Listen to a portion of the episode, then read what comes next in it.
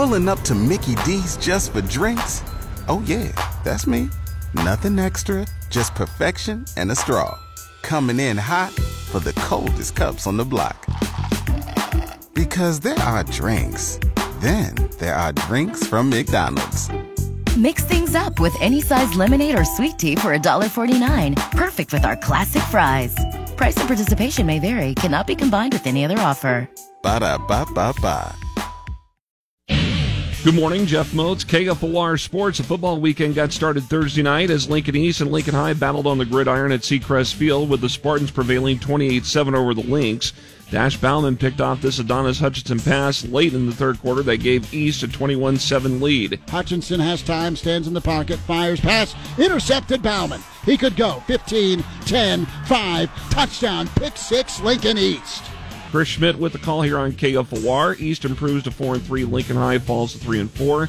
The other game in town last night featured number 10 North Platte against Lincoln Northeast, with the Bulldogs getting a 56 7 win over the Rockets.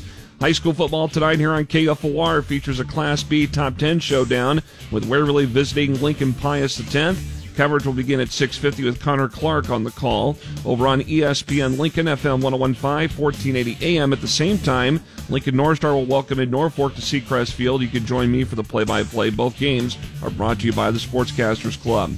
The Nebraska football team squares off with Rutgers tonight in Piscataway, New Jersey. And former Husker lineman Jeremiah Sirles told Hail Varsity Radio on Thursday he thinks tonight's game will be decided by turnovers. That's one thing that Nebraska's got to make sure we do is not turn the ball over and then steal possessions by taking the ball away and giving this offense short field. You can hear more of Jeremiah Sirles on the Hail Varsity podcast page at espnlincoln.com.